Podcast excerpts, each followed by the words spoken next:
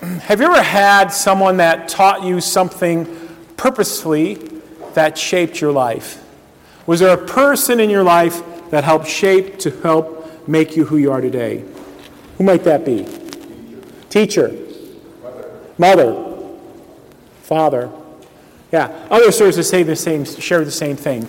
People who shaped my shaped your life and my life and helped us who we want to be. Because really what they did is they had us to be prepared. Now, prepared happens to be the motto of what?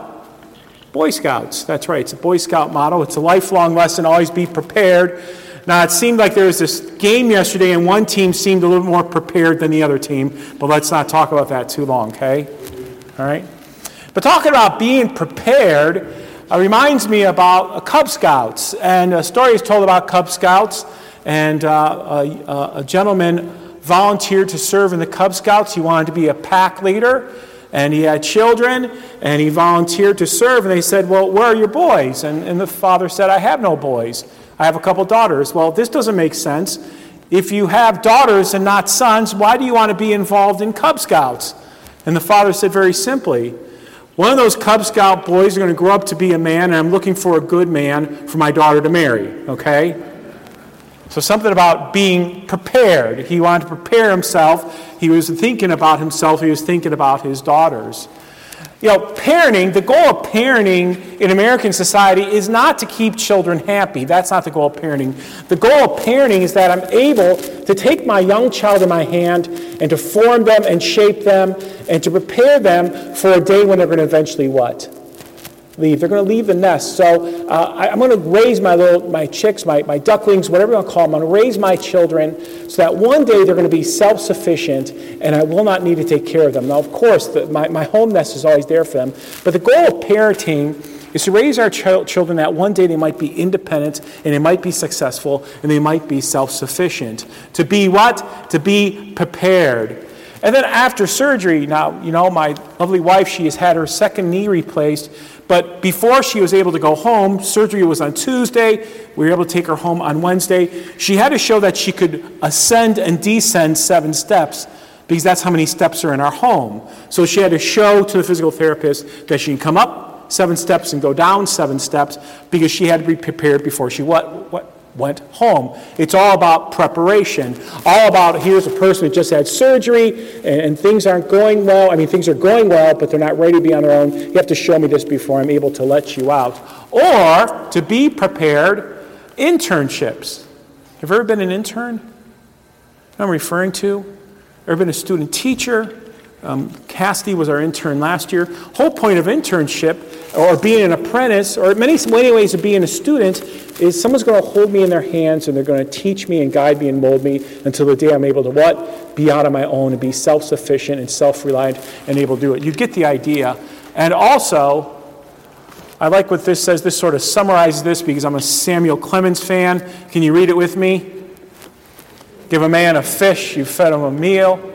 Teach a man to fish, you fed him for life. Sort of the same thoughts about being prepared. That take someone in my hands so they're able to be self sufficient. Somebody said that's not true. Uh, teach a man to fish, and you have to teach him how to clean a fish. But that's a whole other story, okay? Anyways, now for us Lutherans, um, and this is more clergy talk than laity talk, we talk about our members being catechized. Now, we've all heard of Luther's small what? Yeah, to be catechized is that I'm instructed, informed in the fundamentals and in the basics of the Christian faith. And to be catechized means I, I, under, I grasp. I grasp the Bible. Uh, Luther said the small catechism is a roadmap through the Bible. And we talk about members properly catechized, that we hold them into our hands, and we grow and mature them, that they're able to be on their own and be mature disciples. And so Jesus says, Go ye therefore and make disciples of who? Well, hold them in your hands and mature them and grow them and catechize them that they're able to go out and be disciples on their own to be self sufficient. Jesus did that with the 12. So you understand what it means to be, to be prepared. Now, can you read this with me? I have set you an example that you should do as I have done for you.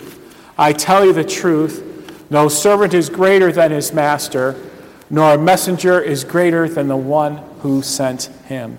And there's a picture of Jesus. What's his servant activity there? Say it. washing someone's feet. Now, to us, that doesn't make sense because we wear shoes and socks and we can shower every day, but in Jesus' day, on the dusty, dirty roads with sandals, feet washing was rather sort of a disgusting, unpleasant thing. But if Jesus can wash feet and no servant's greater than his master, then what can we do? We can wash feet. There's, and once again, no messenger is greater than the master. Jesus sets an example. He puts us in his hands, he trains us, he matures us that we're able to go out and to serve and to be mature. Now, last week's sermon was about the reality of Judgment Day, that there will be a Judgment Day. And today's sermon is about what? Being prepared for Judgment Day, to be prepared for Judgment Day. Because there will be a Judgment Day. And all of us will be judged, and all of us will be held accountable. And so, once again, this is about being prepared. And so, the theme verse, can you read it with me? Be always on the watch and pray that you may be able to escape all that is about to happen, and that you may be able to stand before the Son of Man. Friends in Christ, there will be a great and terrible judgment day. For us, will be a great and glorious day, but there will be a day that God will come back and reckon the world to himself. God is in charge and he'll call the world accountable to himself. And so the whole goal of Jesus is he's here to prepare us that we might be able to stand before the Son of Man when he comes in glory. And so Jesus tells us sort of five verbs in which we can be prepared. And the first verb is straighten up. Straighten up, stand tall, and be confident. Um, by the way, people can sometimes judge us by how we walk. Are we slouched over, looking down? Are we moping around? Or we stand tall, sort of assertive? I'm not talking about arrogance, arrogance I'm talking about confidence. St. Augustine said this that when God made the world, especially the mammalian world, uh, they have four uh, quadrupeds on, on, on the ground. You know, animals, I have a dog. Animals will walk and their heads will be pointing where? To the ground. Now, while we might have some biological um, similarities with animals, St. Augustine said this that when God made us, his people, men and women, that he made us what? Standing up. And that the point of us standing up is that our feet are on the ground, earth that he's made, but our head is pointed toward where? Heavens. So to be prepared when Christ comes, stand up. To be assertive, be confident, Jesus died and rose for me. Uh, police, police will say this that, that burglars and, and muggers and, and other criminals, they will look for people who are somewhat insecure. If you're in a dark parking lot at night or you're leaving work wherever, that, that thieves understand. Uh, people walk mopey and uninsured, they get attacked more. The per- person who's assertive, who straightens up, they tend to leave alone more. So the first thing to be prepared for when Christ comes is straighten up. Look to the heavens. This isn't a bad thing for us believers. Straighten up. Because what? Salvation is near. We never know when Christ is coming back. And exercise your faith. Read the Bible, pray, be with God's people, partake in the sacraments. Exercise your faith, and that way we can what? Straighten up for Christ's coming. The second verb that, that, he, that Jesus uses in preparation for his coming, uh oh, I'm stuck here a little bit. See.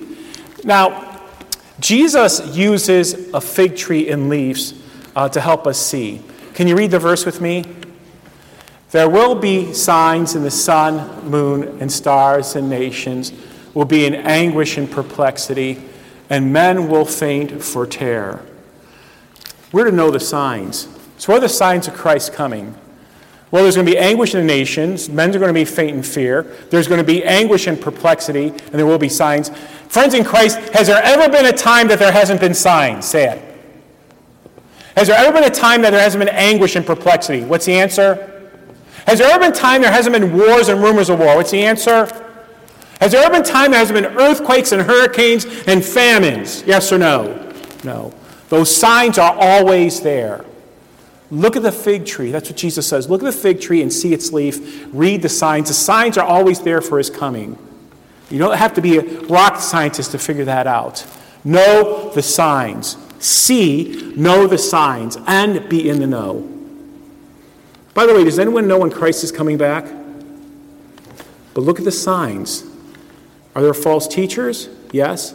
Are there calamities around us? Yes. Are nations in anguish and peril? Yes know the signs. So straighten up and know the signs. Then pay special attention to what? His word. My word will not pass away. Read his word. Know the difference between the two. Um, I saw this meme on Facebook, and it talks about truth. And in the meme, it's on Facebook, and I'm looking at it, and, and there's two banners, and there's a person at a desk underneath each banner, and people come to hear them. And one banner says, Things people want to hear, and the other banner says, Truth. And there's a person sitting underneath it says, Things people want to hear, and there's truth. Now, guess how many people who are in line for things people want to hear? Guess? Lots of people. How many people are in line for the truth? None. None, okay? Things we want to hear. My word will not pass away. Know that. Know the truth. And there's a difference between those who hear and keep his word and those who don't. Once again, let the seed of God's word fall into the dark, rich hearts of faith. To know there's a difference between knowing and doing. So, straighten up, see, pay special attention. Then be aware. Beware of what? Beware of false teachers. There's all sorts of false teachers go out there today. You can have your best life right now. Oh, there's not going to be a judgment day. Ah, don't believe that Jesus is the only way to heaven. There's all sorts of false teachers out there. Twelve times in the Bible, Jesus says this No one knows when I'm going to what? Return. However, there's teachers who us, I know exactly when Jesus is going to return. And they'll write books and they'll make movies and have all sorts of money and they get all sorts of attention, even though 12 times Jesus says what? Nobody knows when he's coming. He's going to come like a thief in the night. Beware of false teachers and beware of distractions that don't bear fruit. Now, talking about Facebook memes, I saw this today. And it had four pictures.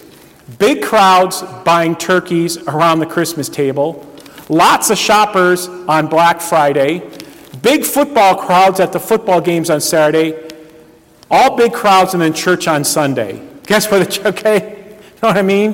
Very few people church on Sunday because there's a lot of distractions. Distractions don't bear fruit. Are we all busy doing things that ultimately don't matter? Do we have time to serve, to serve God, to serve His church? What are distractions that keep us from doing the things that are necessary? So beware of false teachers and beware of those things that eat up our time that really, in the long run, don't matter. Be aware. Straighten up, see, pay special attention to, and beware. And finally, be what? Be watchful. Be watchful for what? For every season. Now, we all know that falls here, right? The leaves have fallen. My leaves are starting to fall, okay? However, they haven't all fallen, so now I'm trying to think about how am I going to rake leaves in the snow, right? I don't want to rake the leaves now, but I'm aware of the seasons, correct? Watch for every season. Know the signs. Know the signs of Christ coming. Watch for every season and be watchful to pray to endure. Now, Martin Luther said this Martin Luther's fear was there's some people who believe for just a little bit of their life, then they fall out of faith. Now, I was here, you know this, I was here from 85 to 88. I came back in 2019. And sometimes there's a lot of people that I remember that were here from 85 to 88 here in 2019. But it goes through my mind because I knew a lot of people here from 85 to 88 that I don't what? I don't see now. Where'd they go? Do they still have faith? I think about that at times. Where have all these people gone? Are they involved? Do they hear God's word? Are they receiving the sacrament? Pray to endure. Complete this Bible verse with me. Ready for this? That we may remain faithful to the point of what? And receive the crown of everlasting life. Remember, Jesus tells a parable of the sower, the seed sown. Some falls on a path, is eaten by birds. Some falls in shallow soil, is burnt up by the sun. Some falls among weeds and thorns, it is taken and can't just can't grow. Endure till the end.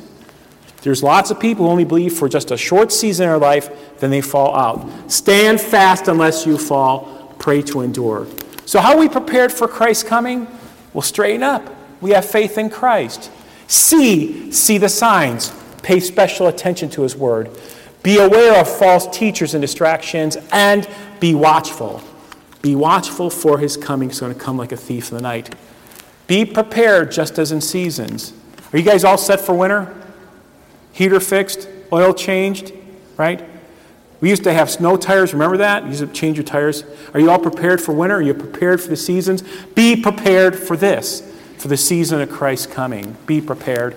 And finally, an ounce of prevention is worth a what? Pound of cure.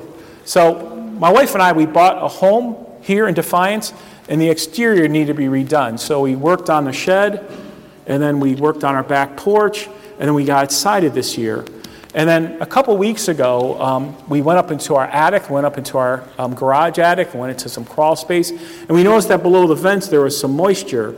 And we have vents throughout our roof and says this isn't good because if the moisture gets into our kitchen and our bathroom, guess what? A major problem. So when they're residing the house, um, I, asked, uh, I asked our construction person, says, you'll check out the vents, are they leaking? He says your vents are shot. So we had four of them replaced, just 100 bucks a piece. And I walked around some more and I found out we had three more vents to replace those. I caught not being, well, how's it say? Penny smart, but dollar what? I was being dollar smart and penny smart, right? I'd rather pay $100 a vent than have all the $1,000 worth of damage. So, an ounce of prevention is worth a what? Pound cure. Straighten up.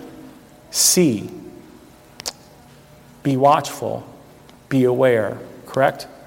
All those things in anticipation of Christ's return.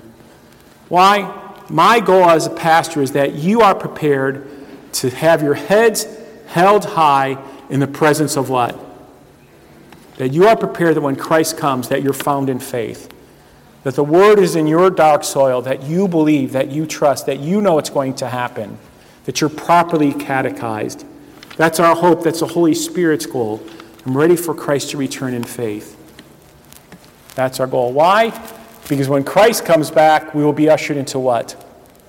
Heavenly banquet, properly dressed, know what's going on with our Lord and Savior and those who died in the faith to be prepared.